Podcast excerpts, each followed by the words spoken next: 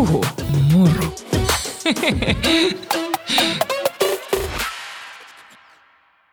Puhumurru podcastin aika jälleen. Ää, mulla on tänään ää, tosi mielenkiintoinen vieras, mitä mä yritin miettiä, että miten mä tähän upeaan ihmiseen törmäsinkään. Somessa me ollaan törmätty nyt korona-aikana ja kun hän äsken astui sisään, niin mä ajattelin, että, että ihan vanha tuttu sieltä tuli, että ihan kun tehty jo töitä yhdessä, mutta eipä olla. Mutta mulla on täällä vieraana Ujuni Ahmed. Tervetuloa. Kiitos. Ihana olla täällä sun vieraana ihan huippua, että sä pääsit. Ja tosiaan tämä on niin hassu tämä korona-aika, kun normaalisti, niin kuin me puhuttiin, niin me oltaisiin varmasti törmätty jo jossain työkuvioissa, mutta nyt ei. Niin voiko sä esitellä itsesi vähän lisää kuuntelijoillekin? Joo. Tota, mä oon siis Ujuni Ahmed, äh, FGM eli tyttöjen ja naisten sukuelinten silpomisen asiantuntija ja toimin myös kansalaisjärjestö Phoenix Helsinki ryn toiminnanjohtaja. Eli sä teet tosi tärkeää yhteiskunnallista vaikuttamista. Kyllä. Ja siihen mä tuossa somessakin on törmännyt just, että, että sä, sä osaat hienosti sanottaa tietoa helposti ymmärrettäväksi, mikä aina iskee muhun, koska mun mielestä tieto kuuluu kaikille. Ja silloin kun se on helposti ymmärrettävää ja kiinnostavaa, niin sitä myös niin kuin, se leviää aivan eri tavalla. Apua ihana kuulla. Mä ainakin toivon, että olen pystynyt selkeästi nostamaan asioita esille niin, että että sitä voi ymmärtää ilman puolustusreaktiota. Kyllä, se on, se on varmasti tämä, olen itsekin tunnistanut itsessäni tämän puolustusreaktion, kun puhutaan rasismiin liittyvistä ilmiöistä ja, ja siitä, miten ihmiset käyttäytyy, että tunnistan tämän, enkä lähde sitä kieltämään yhtään, mutta samaan aikaan niin kun mun mielestä se on hirveän tärkeää, että sä oot sanottanut myös sitä, että mistä se johtuu. Että sitä voi itsekin ymmärtää itseään ja omiin reaktioita paremmin ja sitä kautta myös mennä kohti sitä muutosta, että, että sen puolustuksen ja vastahyökkäyksen sijaan niin aidosti reflektoisi omaa käytöstä. Kyllä, se on tosi tota, tärkeää jotenkin aina niin pohtia sitä, että mistä just ne tunne omat reaktiot niin tulee ja ymmärtää, milloin kyse on omista kokemuksista ja sitten milloin on kyse jostain toisesta asiasta. Että se auttaa aina ottamaan sitä tietoa vastaan ja edes niin kuin pohtii sitä, että onko syytä öö, niin kuin sitä puolustusreaktiolle. Kyllä, se on äärimmäisen hyvä kysymys kysyä itseltään. Mm erinäisissäkin tilanteissa, että onko tässä tarvetta puolustusreaktiolle. Tota, Sitten sä oot myös TV-stä tuttu nykyään. Joo. Mä ajattelin, että jo, joku saattaa niinku kuvan perusteella ajatella, että olen nähnyt hänet jossain, niin missä sä oot TV-ssä? Tota, siis mähän on tämän koronapandemian myötä sitten lähtenyt somalinkielisten koronauutisten lukijaksi ja ö, perjantaisin sitten olen Ylellä lukemassa monikielisiä koronauutisia somali- somaliaksi. Eli ihan siis super tärkeää. Ja tämä oli mun mielestä tosi kiinnostavaa, että sä oot tehnyt itse myös aloitteen tälle kaikelle, mikä on, niin se, se on todellinen kansalaisteko. Joo, se oli, se oli oikeastaan yllättävää itsellänikin, että että tätä, piti, tai tätä joutui itse tekemään, mutta sitten taas mä ajattelen, että mä oon ihan hyvässä asemassa, että, että voin sitä myös tehdä. Eli tämä koronapandemian viestinnässä jäi moni äh, ihminen sen ulkopuolelle, ja tota, meillähän jokaisella pitää olla, kun on kyse meidän terveydestä, niin oikeus turvalliseen ja oikeaan faktatietoon, niin se on ollut huippua, että Yle sitten tähän nopeasti tarttui. Kyllä, ihan siis todella tärkeää. Ja mä muistan tämän uutisoinnin hämärästi silloin, kun pandemia alkoi, mutta toki sitä oli solmussa itsekin niin kuin omien työkuvioiden ja lasten kotikoulujen ja kaikkien kanssa. Mutta, mutta hienoa, että sä käärit hihat, tuollaiset niin teot on niin kuin, vaikuttaa tuhansiin ihmisiin, kymmeniin tuhansiin, satoihin. Et ihan todella hienoa. Ja siis tällaista, niin kuin sanotaanko, että myös naisasianaisena ajattelen, että ihailen sitä, että sä niin kuin menit ja teit sen. Kiitos. Mutta lähdetään sun tarinaan. Että kuka, kuka tämä Ujuni, kuka, kuka hän on? Millaiseen perheeseen sä oot syntynyt? Joo, tota, mä oon syntynyt, äh, jännäytänkö kun harvemmin tätä kysytään, mutta siis tota, mä oon syntynyt Somaliassa ja tulin äitini mukana ö, sisällissodan takia Jemenin kautta Suomeen kolmevuotiaana ja siitä asti melkein asunut Kontulassa, eli on Itä-Helsingin kasvatti Kontulasta. Ja tota, meillä on iso perhe, eli meitä on kahdeksan lasta ja äiti ja isä ja on tämmöinen tiivis yhteisöllinen perhe. Eli tota, tämmöiseen perheeseen. Ja mä oon siis vanhin tyttö. Okei, se mun piti perheestä. just kysyä, että mones lapsi saat Katraassa? Joo, mä oon vanhin ja tota, en vanhin, vaan vanhin tytöistä, että mulla on isoveli ja sen myötä ehkä on joutunut ehkä vastuulliseen rooliin myös perheessä. Millainen lapsi sä oot ollut pienenä, muistaakseni yhtään? Öö, no mä muistan sen, että, että mulla on ollut pienenä, pienestä asti keskittymishäiriö, että mullahan on ADD-diagnoosi nyt pari vuotta sitten saanut ja mä muistan, että mä olin lapsena koko ajan vaikeuksissa, koska mä joko sanoin jotain väärin tai sitten mä tein jotain väärin ja mä en ikinä tajunnut, että mikä siinä on ollut väärin.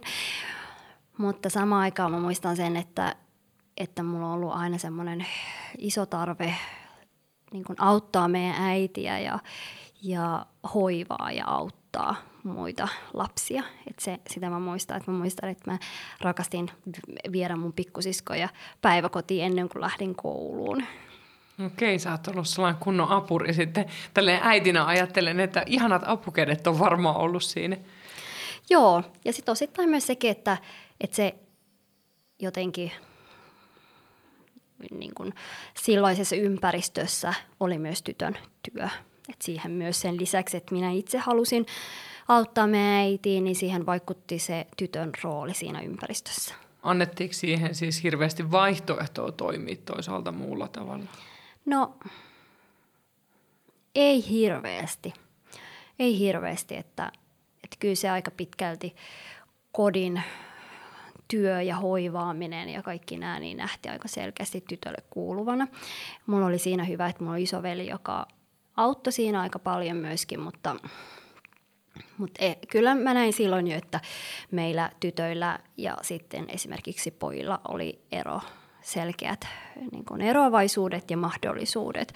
Ja silloin jo aloin miettiä, että miksi tämä nyt on näin. Minkä osaksi pystytkö sä kuvailemaan, millä tavalla ne erosteen tyttöjen ja poikien roolit perheessä?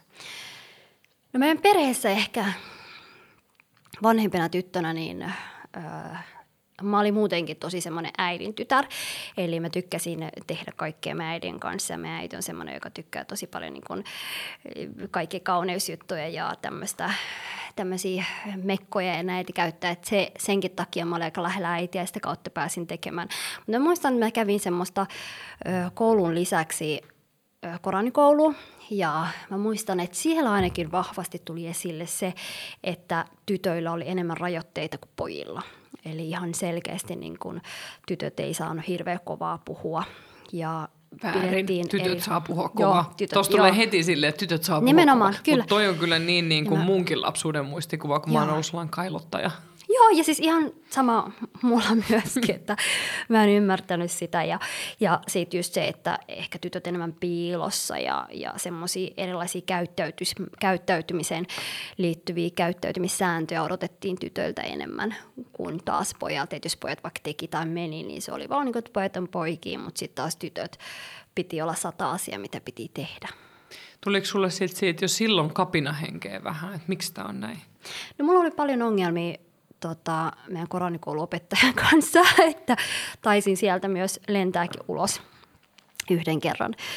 Ja tota, on ollut, on ollut, että mä en, mulla oli ehkä haaste se, että kun mä, mun suurin osa ystävistäni oli poikia, niin tota, mä luulen, että se on ollut tietoista, että mä halusin heidän kanssa, ei ollut niin paljon rajoitteita kuin tyttöjen kanssa. Sitten taas toisaalta mä tykkäsin, koska mulla on yksi isoveli ja yksi pikkuveli, että mä oon syntynyt keskellä, niin mä näin koko ajan niin kuin heidän heistä niin kuin vaikutteita. Ja siitä tuli noottia, että mä olin liikaa poikien kanssa esimerkiksi koulussa ja sitten en ollut tyttöjen kanssa niin paljon.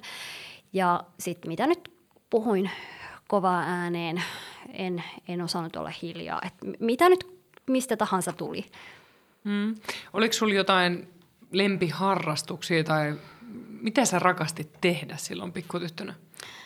No rehellisesti sanottuna iso, meitä oli iso perhe. Ja koulun lisäksi mä kävin lauantai- sunnuntai koranikoulussa. Niin siinä ei kyllä hirveästi harrastukselle ollut aikaa tai mahdollisuutta.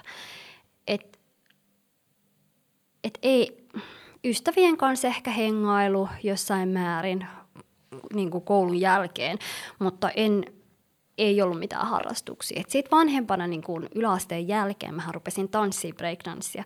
Ja mä kävin siellä myös salaa, että mä harrastin sitä salaa ja se oli tosi mukava. Mä tykkäsin ja mä luulen, että se myös kuvasti sitä sen aikaista mun, mun, mun sielua, että mä halusin sellaista niin kuin, tietyn tyyppistä tanssia ja mä tykkäsin siitä tosi paljon.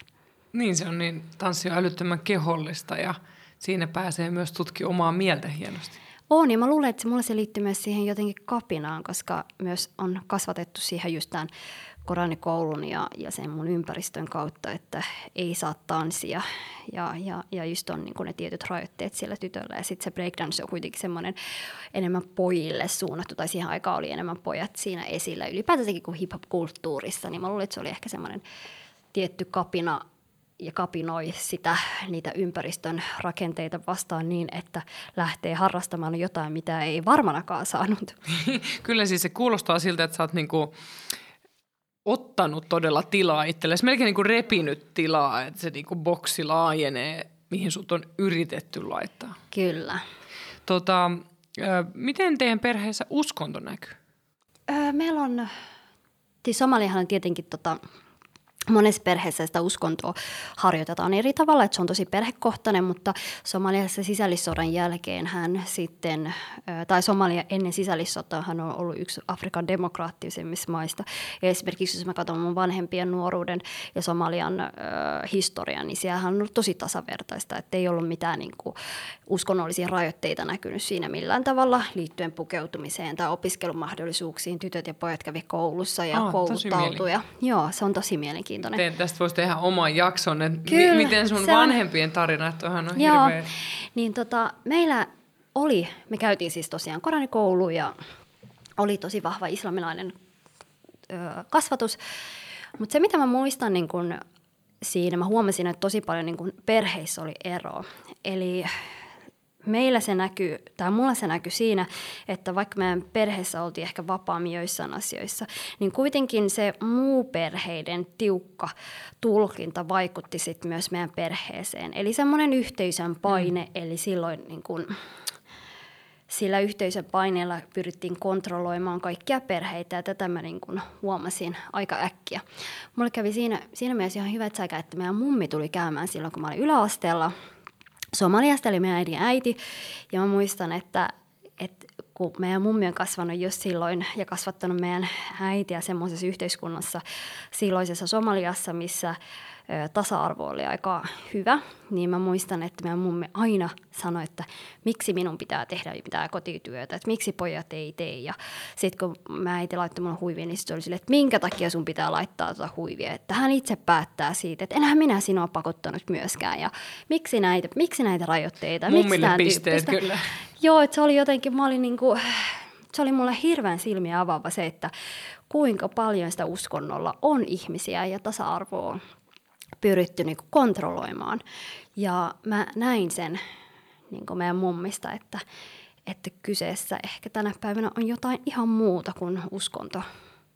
Jutteliko sun mumminkaan vai oliko se niin pieni vielä, että sä et ehkä... Mä juttelin sen kanssa. Mä en ollut niin pieni, mä olin siinä kahdeksan 8-9-luokkalainen, okay. että et juttelin tosi paljon. Ja... Miten mummi sanoi sulle? Mua kiinnostaa, että tässähän on niinku ihanaa, että just mummi on kasvanut tasa-arvoisessa yhteiskunnassa ja mummi tulee Suomeen ja kyseenalaistaa, että miksi te teette täällä näin. Joo, meidän mummi kertoo, että, että tota, Somaliassa siihen aikaan naiset käytti minihameita eikä huivia. Ja se oli mulle tota, tosi niin kuin mielenkiintoinen. Ja sitten se oli muutenkin tosi kiva kertoa, että, että esimerkiksi mm, välttämättä meidän silloin Suomessa kaikki tytöt ei päässyt elokuviin, niin meidän mummi kertoi, että minä aina hoidin teidät ja teidän vanhemmat aina lähti katsomaan teatteria kaupungille keskustaan ja musiikkinäytöksiä. Eli se teatterikulttuuri oli somalaisessa tosi vahva. Ja tota, siinä oli kaiken maailman esityksiä ja muuta keskustassa, mihin sitten kaikki meni siitä huolimatta, että oli naimisissa. Eli, eli kuulin sitten sitä elämäntapaa, mitä mun vanhemmat siellä eli ja sitten, ja sitten miten se sitten näkyy täällä. Mietitkö sitä sitten, että miten, miten sun äiti suhtautui niihin asioihin, kun hän oli joutunut luopumaan toisaalta siitä – tasa-arvosta Suomeen tullessa, vaikka tietenkin voisi olettaa, että Suomeen tullessa tasa-arvo pysyy? Siihen, mä oon itse asiassa nyt, kun mä menin 2019 Somaliaan, niin mä ymmärsin tosi paljon asioita. Mä ymmärsin sen, että ensinnäkin, että, että se sisällissota oli niin raju, Eli kun ihmiset tuli tänne, niin ne tuli hyvistä olosuhteista ja ne, jotka pääsivät silloin pois, oli semmoisia, jotka oli hyvin niin kuin hyvässä asemassa siihen aikaan. Ja sitten kun tultiin tänne, niin tavallaan se oli aika shokkitila koska kaikki oli hyvin, kun joutui jättämään. Ja ihmiset eli, myös munkin vanhemmat, että he koko ajan valmistautuivat, että se asia paranee siellä Somaliassa ja ihmiset palaa. Ja siinä kesti hetken tajuta, että aa okei, me ollaan täällä, me ei tiedetä kieltä, me ei osta mitään ja täällä pitää nyt sopeutua. Ja siihen aikaan ei ollut mitään kotoutumiseen liittyviä asioita tai ei edes tajuttu. Ja siihen aikaan se oli, meidän isä oli ensimmäisiä maahanmuuttajia tai somalitaustaisia pakolaisia, jotka tuli Suomen Neuvostoliitosta. Nehän oli, oli töissä opiskelemassa Neuvostoliitossa ja tuli sitä kautta Suomeen. Ja nehän kohtasi niitä ensimmäisiä skinejä. Ja esimerkiksi ne skinit liittyy tosi vahvasti mun lapsuuteen siellä Kontulassa, koska ne oli ne, jotka otti yhteen sitten somaleihin ja meidän isään ja näin.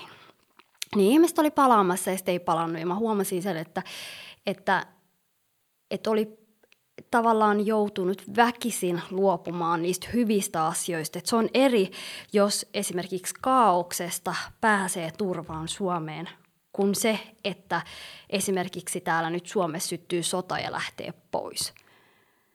Et se riippuu tosi paljon siitä, niin kun, missä Niistä tilanteessa sä lähdet niin. ja lähtökohdista. Niin mä luulen, että niillä oli enemmän se shokki, koska se muutos oli niin kun, tuli yhtäkkiä tavallaan. Että se ei ollut semmoinen pitkään kestänyt konflikti, minkä seurauksena sitten lähdettiin pois.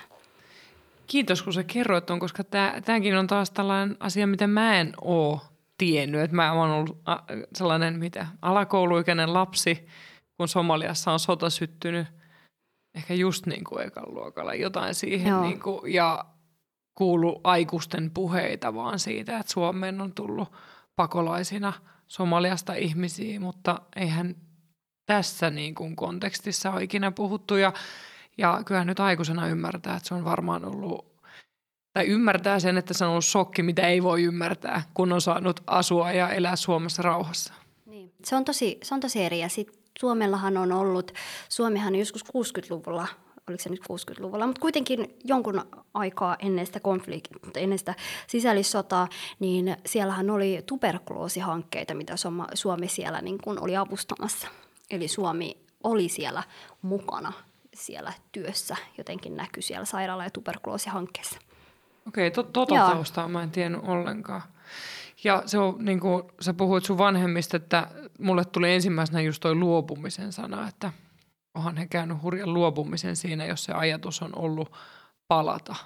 Kyllä. Ja mä kävin, silloin kun mä kävin 2019, niin mä aistin, mä kävin Pohjois-Somaliassa, Keski-Somaliassa ja Etelä-Somaliassa. Ja mä oon itse sieltä Mogadishussa, Mogadishusta kotoisin ja siellä syntynyt, niin kyllä mä aistin vieläkin sen, tota, sen rauha-ajan – se näkyy, kun ihmisillä on toivoa ja ne jatkuvasti niin kuin jälleen rakentaa siellä hotelleita ravintoloita ja tekee sitä politiikkaa ja kaikkea. Niin se näkyy siinä, että ihmiset, että siitä on pitkä aika, mutta sitten taas siitä ei ole niin pitkä aika, koska ihmisissä on se toivo ja ne näkee sen.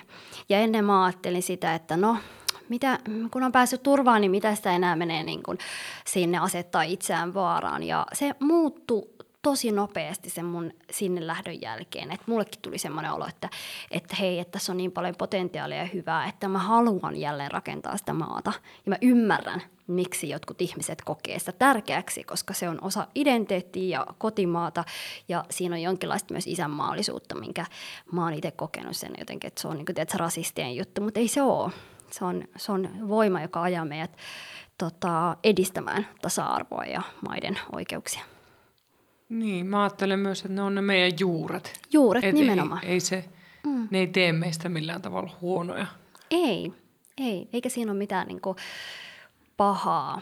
Et, et, tosi hyvä, että mainitsit nuo juuret, koska mä oon itse Suomessa niin pitkään asunut, että mä en ole osannut niin sille kyseenalaistaa mitään, enkä ajatella, että on jotain muuta fiilistä.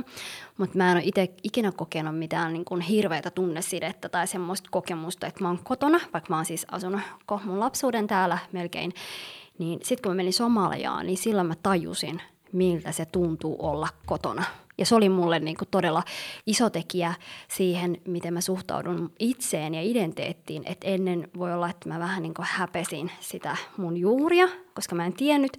Mutta sitten se on vaikuttanut siihen, että mun ei tarvi hävetä niitä. Että mä voin olla ylpeä niistä juurista ja silti kokea yhteydenkuuluvuutta Suomessa. Miltä se tuntui? Pystyykö se yhtään kuvailemaan sitä, että, että miltä se tuntui olla no, siellä? Se tuntui, tota, kun mä menin sinne, niin musta oli vähän outoa, tai esimerkiksi kun on täällä ollut, niin mä en ole ikinä ajatellut sille, miltä minä näyttäydyn tai miltä muut näyttää. Mutta sitten kun mä menin sinne, niin mä katson, että kaikki on samannäköisiä, kaikki on samanvärisiä, kaikki puhuu samaa kieltä ja kaikki puhuu, kaikilla on niin kuin samat tavat. Niin se oli musta erikoista sen kielen kanssa, että mä en tajunnut esimerkiksi, kuinka kuormittavaa se on puhua toista kieltä yli 90 prosenttia arjestaan.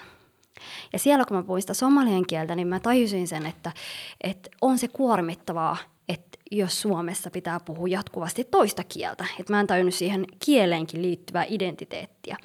Mutta se, se, kyllä se tuntui osittain turvallisemmalta, mutta sitten taas siihen liittyy myös semmoisia jänniä kokemuksia, että tavallaan vaikka mä koin, että kaikki näyttää me ollaan samannäköisiä, samantyyppisiä, mutta sitten samaan aikaan mä en tiedä, kuka tekee mulle pahaa.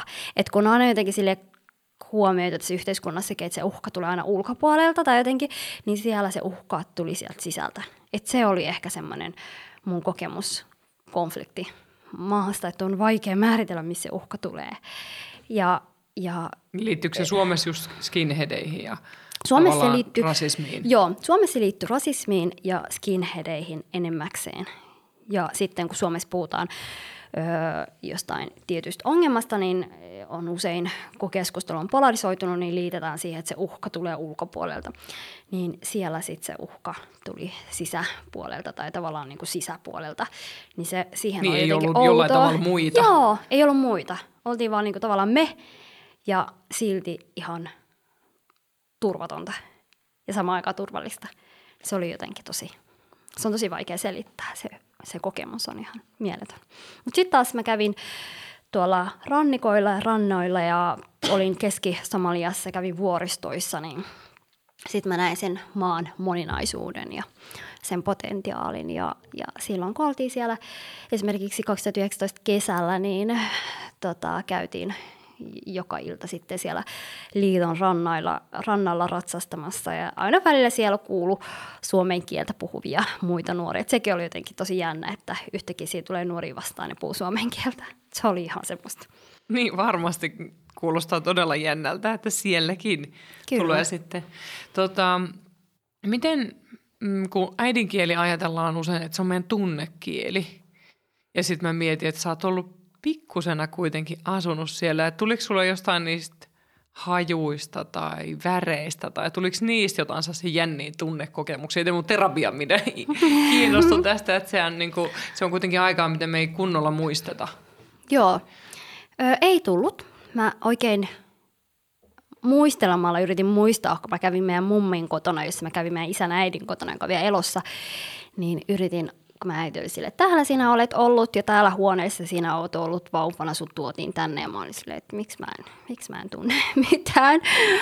Mutta siis mä, tunnen, mä muistan tiettyjä muistelmia esimerkiksi siitä Jemenistä. Mä muistan sen keittiön, missä mun serkku teki ruokaa ja sitten semmoisen portaikon kadun varrella, missä me istuttiin aina ja ja se on tosi mielenkiintoista, että mä siitä Jemenistä muistan, somalista mä en muista, mutta siihen kielen liittyy se, että kun mä on, meillä on kotona puhuttu aina somalin kieltä, ja me äiti ja isä on puhunut meillä aina somalia, niin meillä on, ollaan oltu tosi tarkka, että me opitaan se somalin kieli.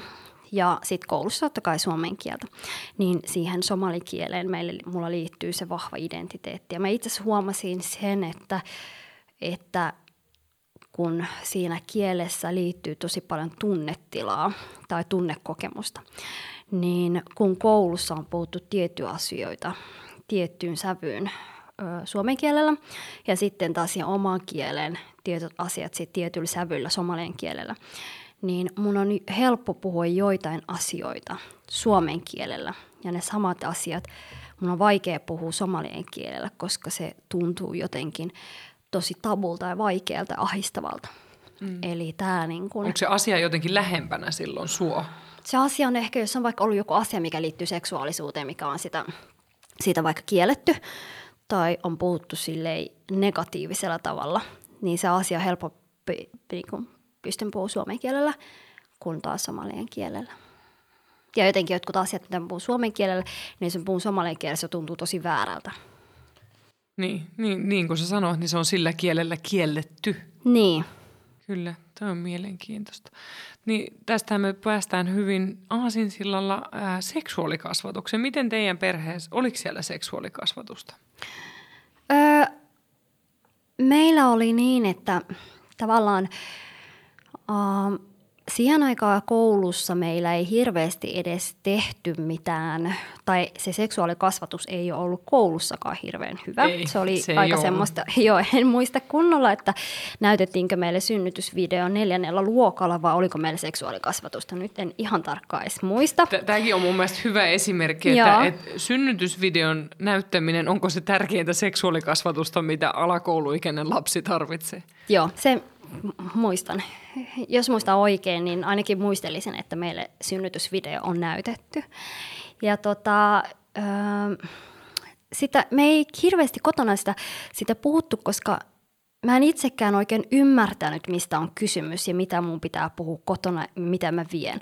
Ja sitten kun meidän koulussa, öö, mä, mä, oltiin, mä kävin Kontulan alastet, Keenytin alastetta, siihen aikaan ei hirveästi pidetty yhteyttä kotoa, kotiin, erityisesti just vanhemmat eivät puhuneet esimerkiksi suomen kieltä, niin mä koen, että ehkä se olisi ollut mun harteilla jotenkin viedä se kotiin meidän äideille, jotta ne voi puhua seksuaalikasvatuksesta meille. Mutta kun mä en itsekään tajunnut sitä, niin, niin sitä ei ole ollut. Ja sitten tosiaan, kun siihen aikaan ei ollut mitään kotoutumispalveluita tai siihen aikaan ei ymmärretty, että myös vanhemmat pitää opiskella suomen kieltä ja kotouttaa, niin uskon, että mun äiti sen ulkopuolelle jää ainakin siinä mun koulun alkuaikoina.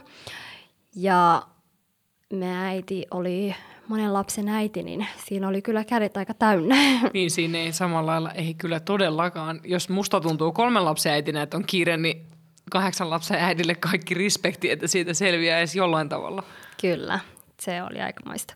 Ja Meininkä. siis tämä, tämä kieli, kielikysymyshän on tosi olennainen osa siinä, miten tieto kulkee. Että on todella vaikea vastuuttaa ihmistä, jos ihminen ei saa tietoa omalla kielellään. Kyllä, ja sitten siihen niin seksuaalikasvatukseenkin liittyy niin paljon semmoisia asioita, mitkä välttämättä ei edes löydy suoraa käännöstä, esimerkiksi vaikka somalin kielellä.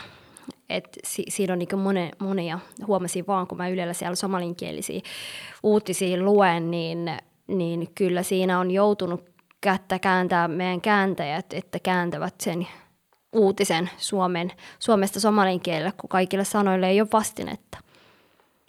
Joo, tota mä en edes tullut ajatelleeksi, mutta se on varmaan täysin totta ja sitten tullaan sellaisiin kulttuurisiin kysymyksiin, mitkä niin kuin pitää selittää toiseen kulttuurin eri tavalla, miten se Suomessa selitettäisiin suomen kielellä Kyllä. ihmiselle. Ja sitten tietenkin myös uskonto huomioiden, että uskonto ei voi täysin poistaa, kun puhutaan seksuaalikasvatuksesta, että se täytyy pystyä huomioimaan myös, jotta sitten se viesti niin kuin välittyy varmasti. Nimenomaan. Ja itse asiassa nyt tässä mä rupesin miettimään, että onko seksuaalikasvatusta edes käännöstä somalien kielelle. Että ei välttämättä ole niinku ter- semmoista termiä tai semmoista niinku kuvavaa sanaa välttämättä ole. No, tällainen konkreettinen mun mielestä pienten lasten, kun ajatellaan niinku alle kouluikäiset ja alakouluikäiset, no alakoulu, pienet alakoululaiset, niin onko teillä ollut lupa kysyä kotona seksuaalisuudesta, että jos on – ihan tällaisia perinteisiä kysymyksiä vaikka kuukautisista tai onko kuukautis, äidin kuukautiset näkynyt jotenkin tai jonkun sisaruksen tai, tai onko kotona voitu olla alasti toisten edessä?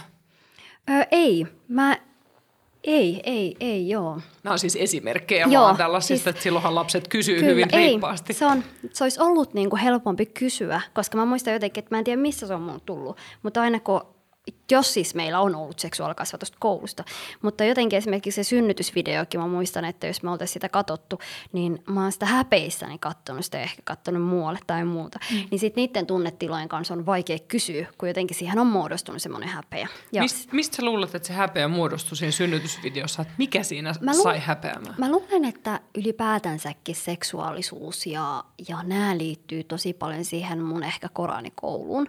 Että tavallaan kun on pitänyt peittää itsensä ja, ja on pitänyt puhua hiljaa ja ei katsekontaktia miehiin ja ei haju vettä ja ei tämän tyyppistä. Mä luulen, että siihen liittyy se koko, että se, se rakensi semmoisen sivellisyystyyppisen niin kuin verkon ehkä mun ylle, että näitä asioita ei voi. Ja sitten kun sitä ei näkynyt missään, mä en nähnyt sitä mun ympäristössä, en nähnyt mun kavereissa enkä muissa, niin, niin ei myöskään ole ollut semmoista, mistä mä oon saanut tietoa tai muuta. Et mä muistan, en ole ikinä puhunut kenellekään aikuiselle esimerkiksi öö, näistä kuukautsista ennen kuin olin, koska mä olin 17 vai 18 Eli ennen sitä en ole puhunut. Ja sitten tota, mikä tulee tuohon alasten muuteen, niin, niin ähm, alastomuuden kanssa mä en ole ollut hirveästi niin tekemisissä mun ympäristön kanssa.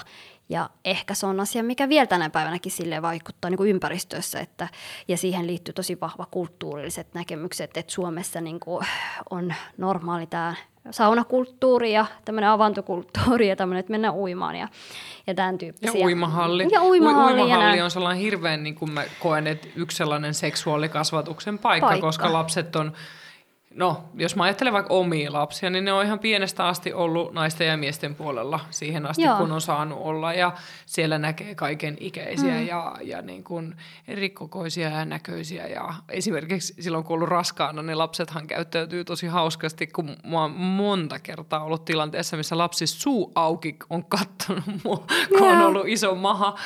Ja niin kuin mun mielestä siinä ollaan just siinä seksuaalikasvatuksessa, että, että se saa katsoa. Saa. Ja sitten se saa kysyä äidiltä, että Joo.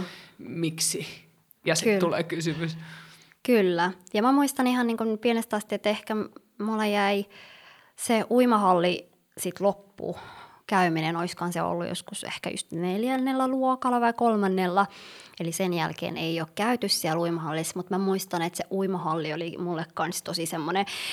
Öö, tosi vaikeita, koska siinä piti olla ja sitten mulla oli ne omat häpeäkokemukset, mitkä varmaan liittyy muuhunkin kuin vaan uskontoon tai kulttuuriin. Eli ei välttämättä ollut sinut itsensä kanssa ja oman kehon kanssa ja oli vähän epävarma, että mikä on ok ja mikä ei ole. Ja se, se kyllä jättää aika pitkälle sen tota, ne jäljet, että enhän mä vieläkään ole ehkä monen asian kanssa sujut, että esimerkiksi ei voisi tulla kuuloonkaan, että minä lähtisin naisten kanssa saunaan mä en uskalla vieläkään tai jotenkin on sille, että miksi pitää olla alasto, niin miksi pitää olla sille, että mä huomaan, että ne johtuu niihin, niin, niistä siitä kasvatuksesta ja siihen, mitä kaikkea syyllisyyden tunteita siihen on liitetty, minkä kanssa taistelee koko ajan. Ja niin kun ei siitä ole pitkä aika, kun mä oon saanut tai antanut itselleni luvan, että myös minä voin puhua ja, ja ottaa selvää seksuaalisuudesta ja se on mun oikeus, että se ei ole ollut itsestäänselvyys.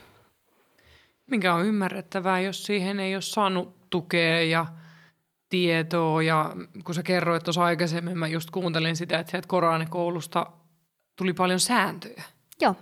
Sääntöjä, mitkä sanottiin selvästi, niin kuin vaikka se ei haju vettä tai ei saa, ei saa olla katsekontaktimiehiä. Oliko se niin? Joo. Ja, ja niin kuin todennäköisesti näiden ääneen sanottujen sääntöjen rinnalla oli myös sääntöjä, mitä ei tarvinnut sanoa ääneen, mutta Nimenomaan. te tiesitte. Kyllä, Et just m- Niin sanottu mulkaisu riittää niin kuin silmille. Kyllä. Sellainen, niin kuin, ja näähän on niin kuin, ihan niin kuin su- suomalaisessa perheessä niin kuin kasvaneilla. Meillä on vain erilaisia sääntöjä. Nimenomaan. Ja sitten vaikka jos ajatellaan Suomen herätysliikkeitä, niin heillä on omia erityisiä sääntöjä. sääntöjä. Ja seksuaalisuuteen liittyy aina sääntöjä. Kyllä, juuri näin. Ja kyllä mä näen sen vieläkin, niin kun tunnistan sen kun just tein sitä nuorisotyötä, niin tein kulttuurisensitiivistä tyttötyötä, niin kyllä mä näen, että seksuaalikasvatuksesta monet eri taustaiset tytöt jäävät sen ulkopuolelle. Ihan vaan sillä tavalla, että niiden vanhemmille ei keskustella niistä asioista, jotta ne voi keskustella niiden nuorten kanssa. Ja sitten niitä nuorten, nuorten kanssa keskustellaan, mutta nuorille ei ole aikuisia, kenen kanssa ne puhuu, jolloin he jää semmoiseen, pahimmillaan heidät vastakkain asetellaan niiden lasten kanssa, niin kuin vaan omiin vanhempiinsa. Ja, ja mun mielestä jokaisella pitää olla oikeus siihen seksuaalikasvatukseen. Kyllä, se on ehdottomasti siis se on seksuaalioikeus ja sitä kautta ihmisoikeus, oikeus seksuaalikasvatukseen ja oikeus tietoon. Ja, ja se, tota, se on kaikille lapsille ja nuorille oikeus. Öm, miten tota, kerrottiinko teidän perheessä esimerkiksi kehon osien nimi, käytiinkö niitä läpi mistään kirjoista tai muuten puhuttiin tai, tai esimerkiksi mä mietin, kerrottiinko, että keho on sun ja sä saat asettaa sille rajat, että miten toinen voi koskettaa. Tästä tulee paljon kysymyksiä, Joo. mutta mäkin olen hyvin vieraalla, vieraan Joo. aiheen äärellä, koska somalikulttuuri ei ole mulle niin tuttu. Joo. Et jos kysyn tyhmiä, niin Ei, ei, ne on oikein hyviä kysymyksiä ja tosi tärkeitä. Siihen aikaan siis tosiaan, kun ei ollut niitä mitään kotoutumissuunnitelmia tai muuta, niin eihän niitä välttämättä itsekään ne vanhemmat osannut. Ja sitten se, että erityisesti meidän perheellä niin ei ollut oikeastaan niin kuin yksinkertaista aikaa, aikaa siihen, kun, kun on pitänyt niin montaa lastaa kasvattaa – meidän äidin aika paljon yksin myöskin, niin ei ole ollut. Ehkä nykypäivänä saatetaan puhua joissain, totta kai perheet eroaa tosi paljon, mm. että jokainen perhe on omanlaisensa. Ehdottomasti tämä on sun tarina, Joo. että ei kenenkään Joo. kannata ehkä, ajatella, että kaikissa perheissä Joo, näin. nimenomaan. Et, et nykyään ehkä mä näen jonkinlaisen muutoksen siihen, että ehkä vanhemmat on enemmän hereillä myös siihen, että lapsille opetetaan kouluissa ja siksi on hyvä ihan kotonakin jotain siitä asiasta puhua. Mutta kyllä mä tässä näen aika vahvan, ei pelkästään somalikulttuurissa, vaan monessa muussakin kulttuurissa. Että se kulttuurin, se miten siinä kulttuurissa uskotaan seksuaalisuudesta, niin se vaikuttaa tosi paljon siihen, että puhutaanko siitä tai millä tavalla siitä puhutaan. Ja monet seksuaalisuuteen liittyvät asiat on monessa kulttuurissa vielä tabuja. Ja se vaikuttaa myös siihen, että puhutaanko niistä asioista. Millaisia tabui sä oot tunnistanut nyt, kun sä oot lähtenyt tätä tutkimaan? Mä oon ihan älyttömän iloinen sun puolesta, että missään nimessä ei ole liian myöhäistä aikuisenakaan lähteä tutkimaan ja avaamaan niitä tavallaan. Tai kyseenalaistamaan ehkä niitä sääntöjä, minkä mukaan on elänyt. Se ei ole helppo tie, mutta – niin, niin, nyt mä sekoisin. Mä lähdin jo ihan karkuteille mun joo. alkuperäisestä anteeksi. Mä ymmärsin, joo. Ei mitään. Ihanaa, että, ihana kuulla, että ei ole liian myöhäistä. Ei, ei siis se on ihana asia seksuaalisuudesta, että mm. se on mm. niin kuin meissä ihan siitä syntymästä kuolemaan asti, joo. että se on niin kuin koko elämän mittainen tutkimusmatka. Joo, mulla on ollut ehkä niin kuin, äh, gynekologilla käyminen ei Joo. ole kuulunut mun elämään. tai muuten ei ole kasvatettu siihen, että kynälogi on osa naisen elämään. Onko se ollut vähän niin kuin kiellettyä? Se on ollut kiellettyä. Se on etenkin liitetty siihen, että vasta kun nainen on naimisissa ja synnyttää, niin silloin vasta on asia sille, että ennen sitä koettiin, että, tai sain semmoisen fiiliksen, että jos ennen sitä mennään gynekologille, niin se tarkoittaa, että on jonkinlaista seksielämää, ja sitten jos on seksielämää ennen kuin on naimisissa, niin sitten se on esiaviollista seksiä, mikä tarkoittaa sitä, että väärin. se on syntiä. Joo. Joten se oli jo siinä, että ei. Onko se tota, oliko se niin kuin, niin se ennen kaikkea paha asia on se, että se on viittaus esiaviolliseen seksiin. Kyllä. Ei, Joo, ei niinkään se, että, että se gynekologi katsoo sun kehoa. No se koettiin, että tavallaan kun me puhutaan sive, siveyksestä, sivellisyydestä, niin, niin tavallaan sun keho on omistettu sille miehelle, jolloin kukaan muu ei siihen pääse kuin se mies, niin kun, jos ajatellaan siitä näkökulmasta, niin, niin jotenkin se on ollut ehkä haaste. Oliko se sun lapsuudessa tota, täysin äh, loisti poissaolollaan moninaisuuskysymys tai niin kuin mahdollisuus siihen, että mitäs jos ujuni ei haluakaan olla miehen kanssa, vaan ujuni haluaisi naiskumppanin? No on ollut aika kaukaisia kysymyksiä. Et en ehkä muista, että olisinko missään vaiheessa törmännyt tuon tyyppiseen niin kuin edes ajatukseen tai että ajateltiinko tai että olisi syytä pohtia tai että olisiko joku ajatellut näin. Öö, mä muistan, että mä itse, mulla on ollut niin kuin nuorempana, just kun rupesin teininä oireilemaan yläasteen jälkeen tosi vahvasti niiden normien ja sääntöjä vastaan ja se, että ei ollut vaihtoehtoa. Että niin kuin säkin sanoit, että on semmoisia sääntöjä, mitkä ei ole sanottu, niin mä rupesin oireilemaan niistä säännöistä.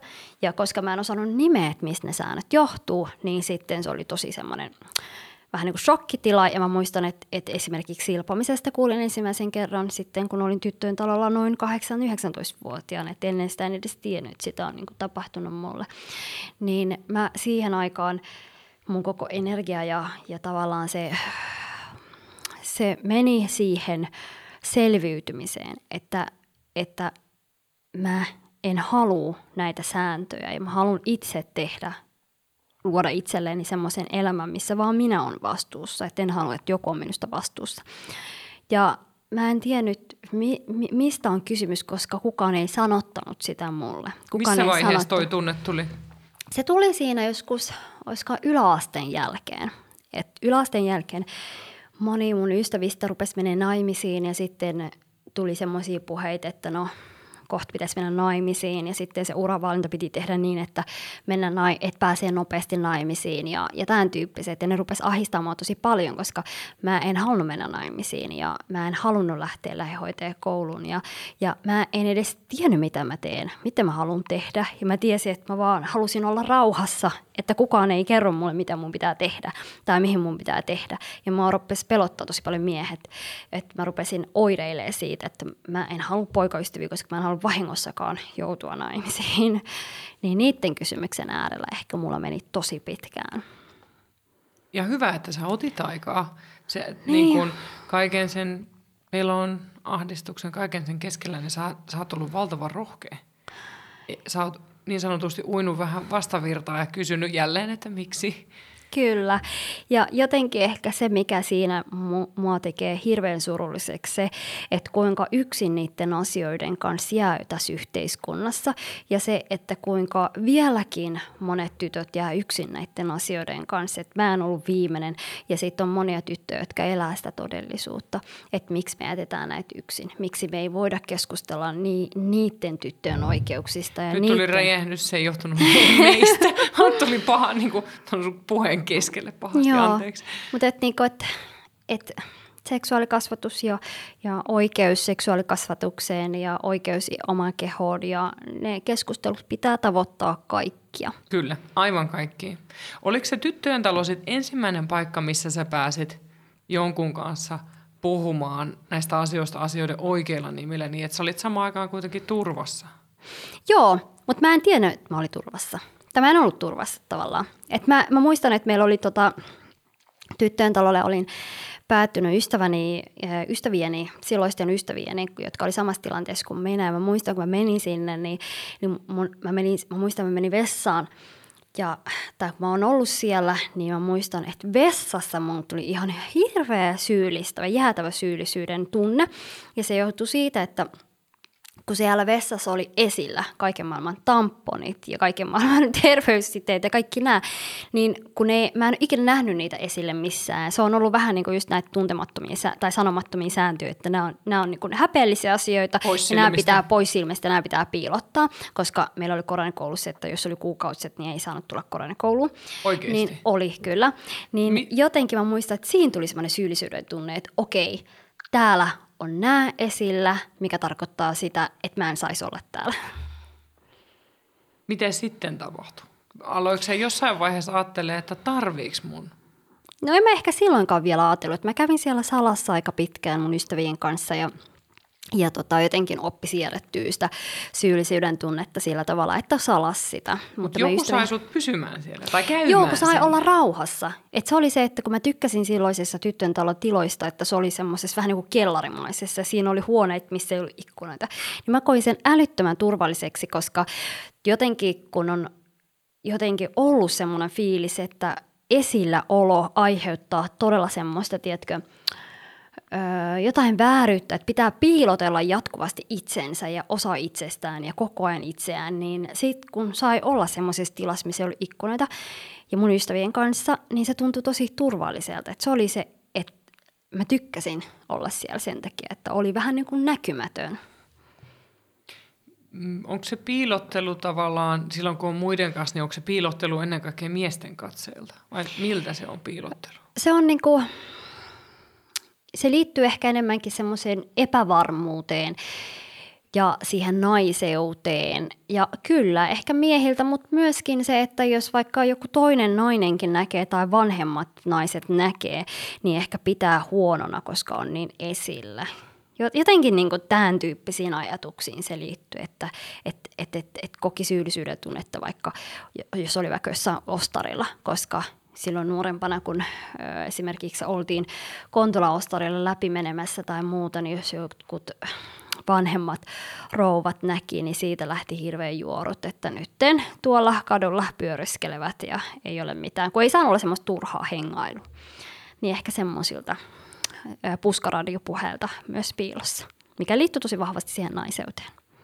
Oi, ja toi kuulostaa kyllä vahvalta kontrollilta. Mutta sitähän se on, että kun puhutaan tosi paljon kunniaan liittyen väkivallan kontrollimuodoista, että ei saa niin omaa pankkikorttia käyttää tai että et meillä on todella kunniakontrolli kontrolli täällä, niin tuon tyyppisestä me puhutaan.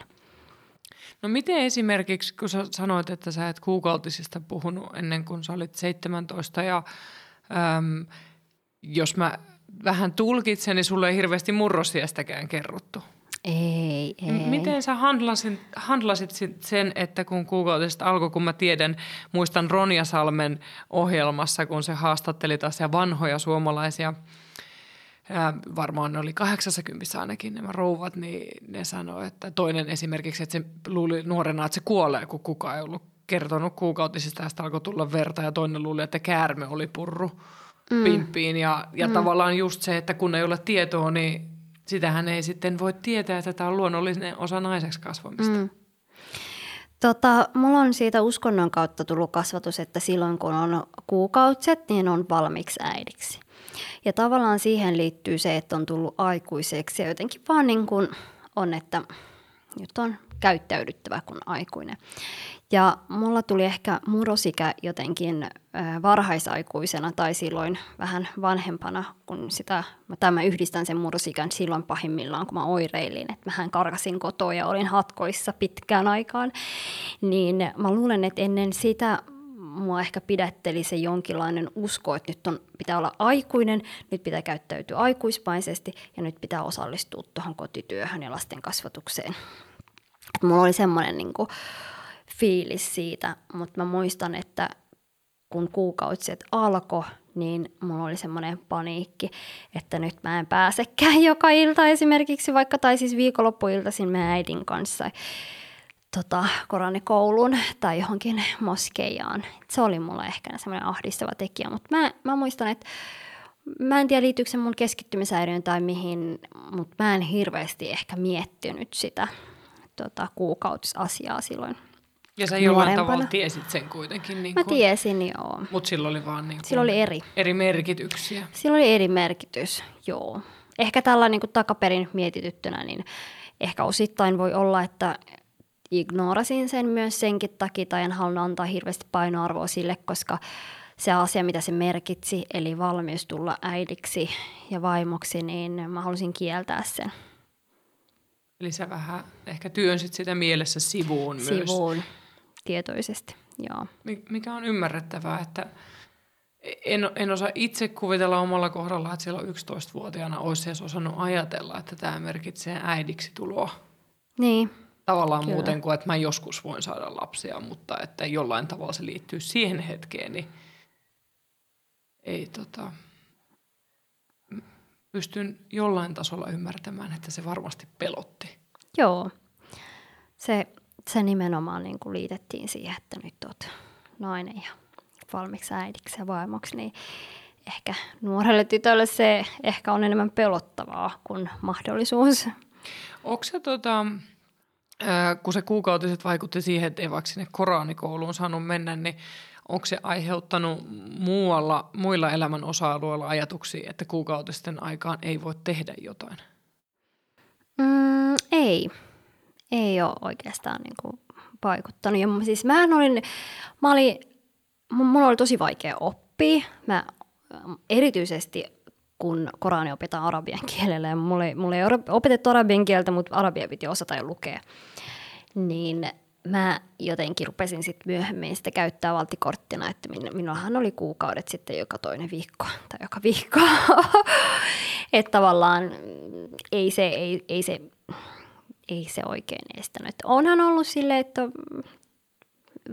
kivuliaat kuukautiset, mutta en osannut ehkä yhdistää siihen ehkä silpomista, että sitten vasta vanhempana sitten osasin siihen sitä huomioida sillä tavalla, mutta ei ole mitenkään erikoisesti estänyt minua.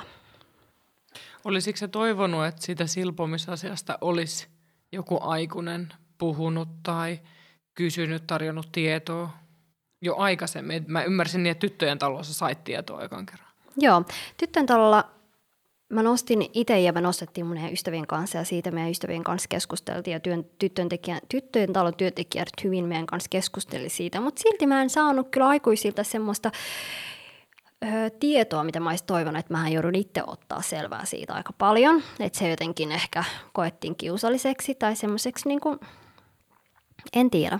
Mitä sä olisit halunnut tietää? No mä olisin ensinnäkin se tietää siitä, että A, mitä on tapahtunut, miksi on tapahtunut ja mistä mä voin saada apua. Ja mitä mä voin tehdä. Että maahan ei ikinä ohjattu esimerkiksi vaikka terapeuttiin tai ohjattu mihinkään psykologille puhumasta siihen liittyvistä traumoista. Ja se on musta hämmentävää, että tänä päivänäkään me ei puhuta siitä tarpeeksi. Ja mm, kyllä mä koen, että jos ihminen on kokenut silpomisen, niin kyllä mä koen, että jossain vaiheessa jo, joidenkin aikuisen pitää siitä ottaa puheeksi. Tai ainakin vähintään sille kerrotaan, että mitä on tapahtunut. Kyllä. Kuka tota, Tämä, tämä voi olla vaikea, vaikea kysymys sanoa, mutta kuka olisi ollut sellainen, jos ajattelet vaikka koulua? Että olisitko sä ottanut vastaan vaikka, että kouluterkkari olisi kysynyt jollain terveydenhoitajakäynnillä? Voi olla, että ala en välttämättä olisi ottanut sitä, koska mä en itsekään olisi ollut ehkä tarpeeksi kiinnostunut siitä tai huomioinut sen vaikutusta mun elämään niin vahvasti, että mä olisin siitä ottanut vastaan. Mutta ehkä niin kuin yläasteella olisi voitu puhua kyllä. Kyllä mun mielestä yläasteella viimeistään olisi ollut paras keino keskustella siitä asiasta ja saada mut ymmärtämään, millä tavalla se, ensinnäkin mitä mulla on tapahtunut, mutta että millä tavalla se vaikuttaa mun elämään ja miten mä voin ö, saada apua. Kyllä toi on ihan hirveän tärkeä kysymys just toi, että sä saisit saanut tietoa, miten se on vaikuttanut suhun, sun suhtautumiseen, omaan itseen, muihin ihmisiin, maailmaan, sun mm. vaikutuksiin seksuaalisuuteen, ei vaan terveyteen. Jotenkin mäkin olen törmännyt tosi paljon siinä keskustelussa, mitä mä oon kuullut, niin terveysvaikutuksiin, kun ei se vaikuta vain terveyteen. terveyteen. Ja itse asiassa tarkemmin, mietitty, tarkemmin mietittynä, niin voi olla myös, että, että se jonkinlainen trauma on voinut vaikuttaa siihen, että miten kokee sitä omaa seksuaalisuuttaan, joka voi estää sen tiedon vastaanottamista. Kyllä, ja siis silppominenhan on väkivaltaa seksuaalisuutta mm. kohtaan, siis se rikkoo kehon rajoja mm. ja itsemääräämisoikeutta ja ja aiheuttaa pysyviä haittoja myös. Mm. Ja alistaa naista, että mm.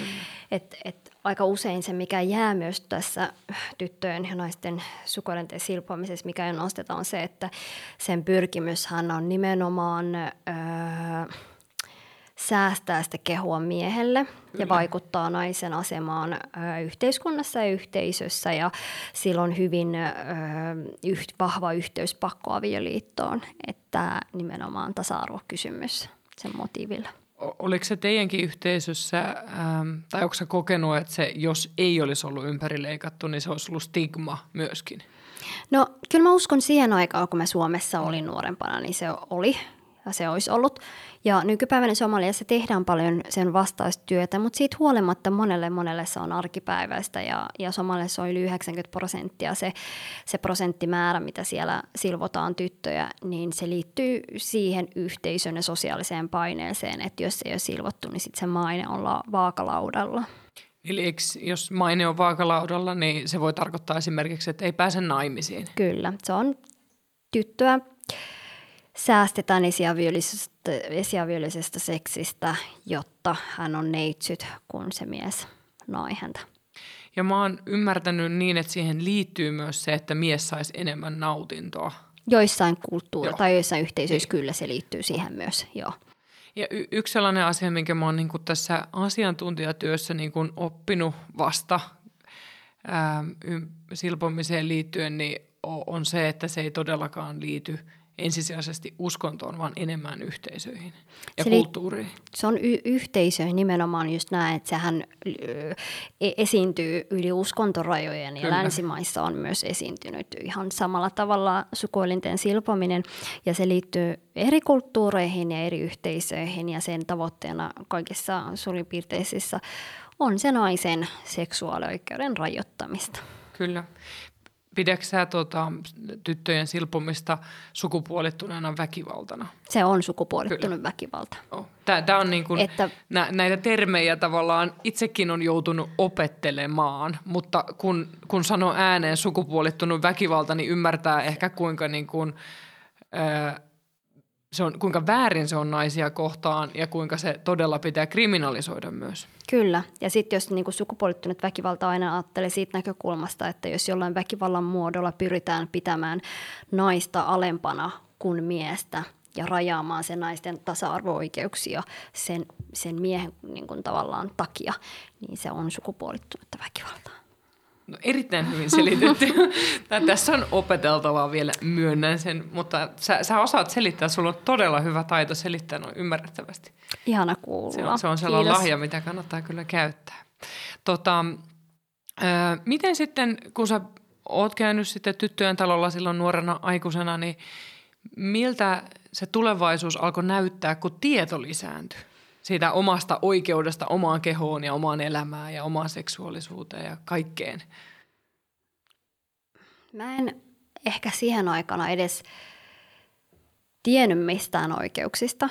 Niin tavallaan mä en tiennyt, mihin mä pyrin, tai mä en tiennyt, että mikä, mikä mahdollisuus mulla on ollut tai on sen myötä, koska mä en ole ikinä kuullut semmoisesta asiasta kuin seksuaalioikeudesta tai oikeus omaan kehoon. En ole ikinä ollut kuullut. Niin ne asiat sai enemmän niin kuin painoarvoa sitten vasta myöhemmällä aikuisella, kun itse niissä asioissa kehityin.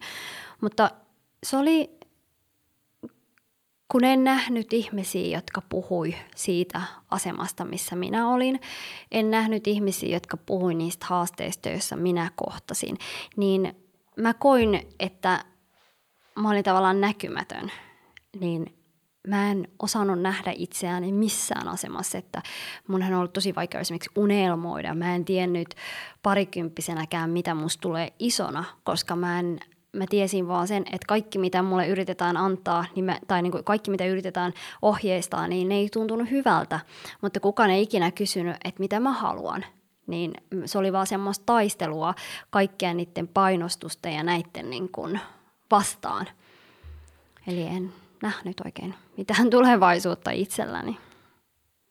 Miten sä ajattelet, kun mullakin on nuorisotyön ammattilaisen taustani, niin miten se nuori ujuni olisi toivonut, että vaikka nuorisotyöntekijä olisi sitten, olisiko se ollut just siitä, niin kuin, että, että minkälaisesta aikuisuudesta sä haaveilet?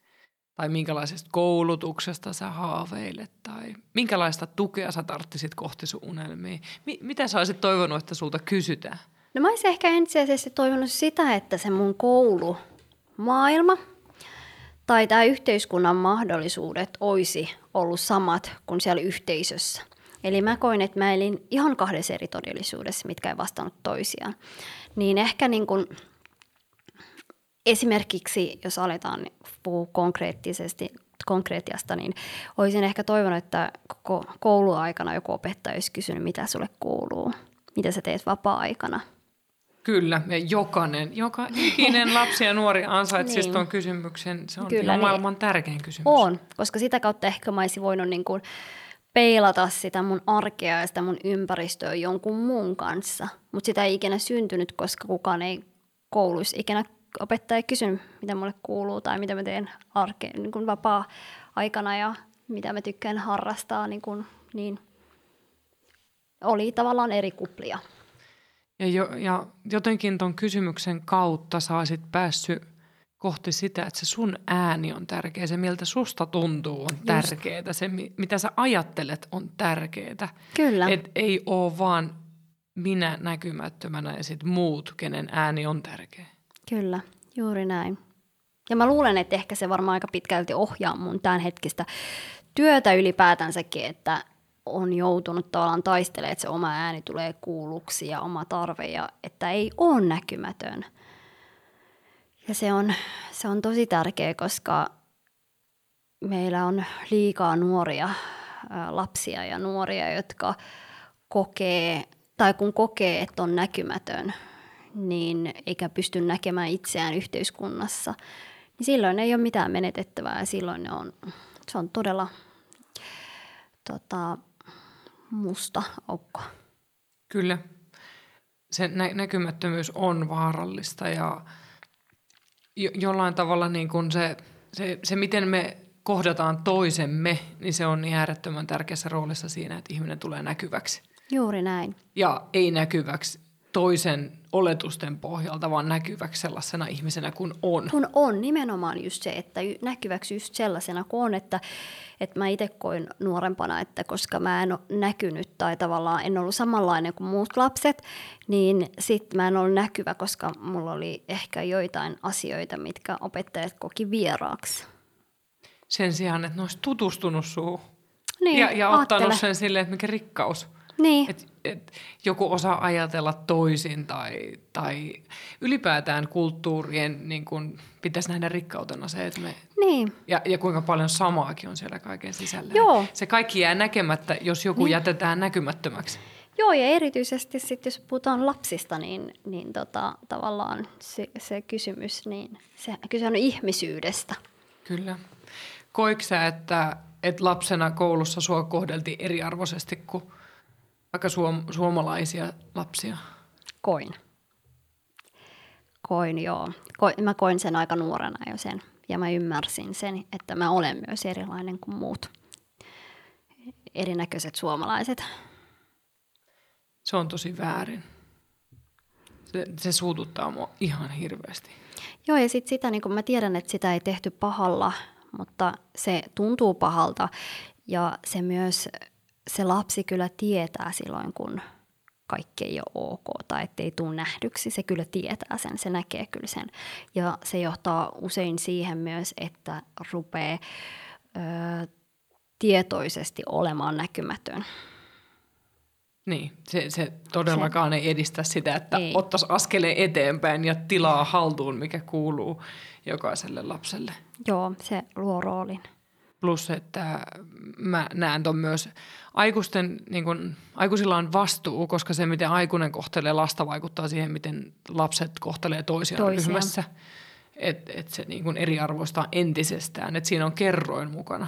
Kyllä, totta kai. Ja siis kyllähän se näkyy meidän koulussakin, että, että kun kohdellaan eri tavalla, niin muut lapset ajattelee, että okei, toi on erilainen. Että hänessä on jotain erilaista. Mitä sä haluaisit, jos sä voisit sanoa sun, tai jutella sun ala-asteen vaikka opettajan kanssa, niin mitä sä haluaisit sanoa sille? Tota, no... Sen pienen tytön tavallaan. Pie, sen pienen tytön ja aikuisen ujunnin suulla. Minkälaiset terveiset sä haluaisit laittaa hänelle? No ehkä ei ole kyllä helppo kysymys. Ei joo, sori tämä tuli on, on vähän. Mä tiedän, että sä voisit tätä varmaan pitkäänkin pohtia ja kirjoittaa rauhassa, mutta niin. mikä on ehkä sellainen päällimmäinen, mitä niin. sä haluaisit no, Mä ehkä sanoisin niille opettajille, että minä olisin ehkä tarvinnut heitä. mulla oli, mä olin kahdessa eri koulussa ja ala-asteella olin kahdessa eri, kolmessa eri koulussa itse asiassa ja sama toistui siinä ja sitten yläasteella olin Myllypuro yläasteella.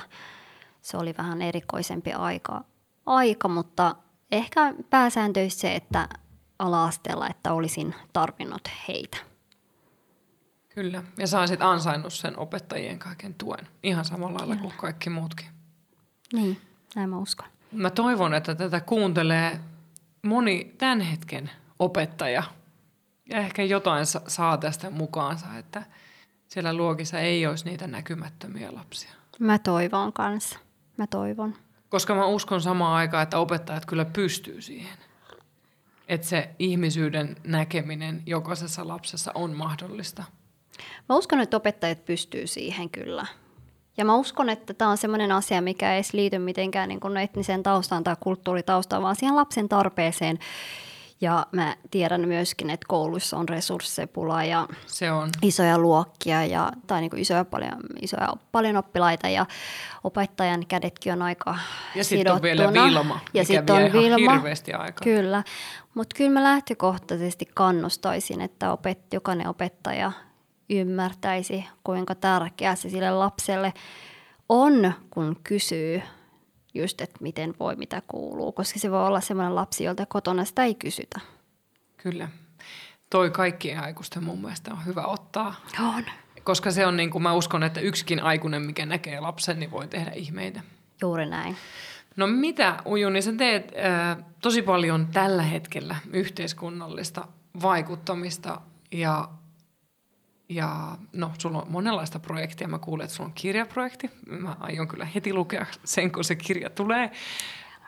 Laitan sun kustantajalle jo ennakkoon viestin, että mulle kiitos kirja. Se kunnia, että tulisit. Ja otetaan vaikka sitten uusi haastattelu. Tästähän mehän Kyllä. voidaan tehdä vaikka kuinka monta, koska mulle ainakin nyt kun mä katson, että kohta me ollaan äänitetty tunti, niin mulla tulee just sellainen olo, että tässähän menisi toinen tunti, tunti vielä. Ihan, mun on pakko joo. vähän niin kuin lopetella jo kysymyksiä, mutta mistä sä unelmoit tulevaisuudessa? Minkälaisia haaveita sulla nyt on? Koska mä uskon, että sä oot oppinut jo haaveilemaan.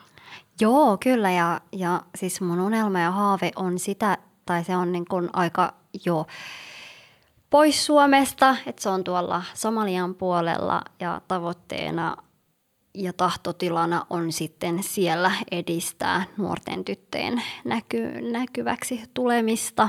Eli tavoitteena on siellä Somaliassa – jotenkin vaikuttamisen kautta auttaa niitä nuoria tyttöjä. Olisiko se niin sit järjestötyön vai politiikan vai mitä kautta sä niin haaveilet? Mä luulen, että me ei tarvita enää tähän maailmaan enempää poliittaa. Totta kai tarvitaan, mutta ehkä me ei tarvita semmoisia, tai ehkä me apua, mitä mä sanon. Mä uskon, että me tarvitaan semmoisia tavallisia, tavallisia ihmisiä, jotka vois voimaanuttaa niitä nuoria tyttöjä, jotta he voivat olla ne vaikuttajat ja vaikuttaa niihin omiin asioihin. Eli, eli tota, mä uskon, että päättäjänä ja poliitikkona mä en pystyisi tätä hirveästi tekemään. Niin sä oot kauempana niistä tytöistä, että et sä, se, sä selvästi haluat sinne ruohonjuuritasolle Kyllä. ja osallistaa tytöt siihen, että ne tietää, että ne pystyy asioihin. Kyllä ja ne itse määrittelee, Kyllä. mihin ne vaikuttaa ja mihin, mitkä asiat on semmoista epäkohdat, mihin ne haluaa vaikuttaa. Ja sä voit olla se mahdollistava aikuinen siinä, mikä näkee heidät ja antaa sen tilan sitten toimia. Kyllä oppia mm. niiltä myöskin, että Kyllä. mitä siellä se, tapahtuu. Se on, se on nuorisotyössä äh, asioita, mitä mä ikävöin, että et se oppiminen nuorilta ja se tavallaan nuoret on siitä niin ihania nyt, kun meillä on kotonakin teini, että ne kyllä muistaa kysyä miksi, kun me keski-ikäiset tai minä keski-ikäisenä välillä unohdan sen, niin nuoret eivät ikinä unohda ja siinä meidän pitäisi kyllä aina ottaa nuorista mallia. Joo, ja mä ihanen nuorissa sitä, että niille ei ole niitä jonkinlaisia rajoitteita tai semmoisia, tiedätkö, muureja siitä, että ne vilpittömästi näkee niitä mahdollisuuksia eikä niin kuin, rajoituksia niin paljon. Ja minusta se on semmoinen asia, mitä meidän aikuistenkin kannattaa oppia, koska maailma kurjuus ja epäkohdat vaikuttaa meihin ja meidän kokemuksiin ja miten me nähdään asioita ja, ja ei välttämättä aina hyvällä tavalla. Kyllä. Tässäkin on mun mielestä läsnä ehdottomasti mahdollisuus. Niin. Et, mä, mä oon ihan siis älyttömän iloinen siitä, että, että sä tulit mun vieraaksi ja opin itsekin tästä, opin tässä, apua, mä, sanat menee sekaisin. Ja tota, huomaan myös, kuinka paljon mun pitää oppia lisää. Ja mä uskon, että me tullaan olemaan tekemisissä. Me vähän tässä, eh, ei vielä paljasteta teille, mutta vähän jo suunniteltiin yhteistä työprojektia ja ja näin se, tämä on niitä somen iloja, että sun kaltaisiin ihmisiin pääsee tutustumaan. Samoin, samoin ja kiitos sulle. Mä luulen, että ehkä minunkin tämä pois jäänyt seksuaalikasvatus tässä sinun kauttasi sitten edistyy myöskin. Kyllä mä uskon, että yksin ja yhdessä tässä voi niin kuin opettaa toinen toista Toisiaan, ja sa- saada uusia näkökulmia asioihin. Että kiitos vielä, että jaoit tarinasi. Mä uskon, että se avaa monen silmiä ja toivottavasti tarjoaa myös vertaistukea. Kiitos paljon. Kiitos. Ja mä kerron teille sitten, kun Ujunin kirja tulee. Ja äh, Ujunia saa seurata Instagramissa, eikö niin? Joo. Millä kyllä. nimellä sut löytää siellä? Ujuni Ahmed. Ottakaa se ehdottomasti haltuun. Todella loistavia, ymmärrettäviä tietoiskuja ja kiinnostavaa naisen elämää ylipäätään. Kiitos paljon. Moikka. Moi moi! Puhu Ha ha ha ha!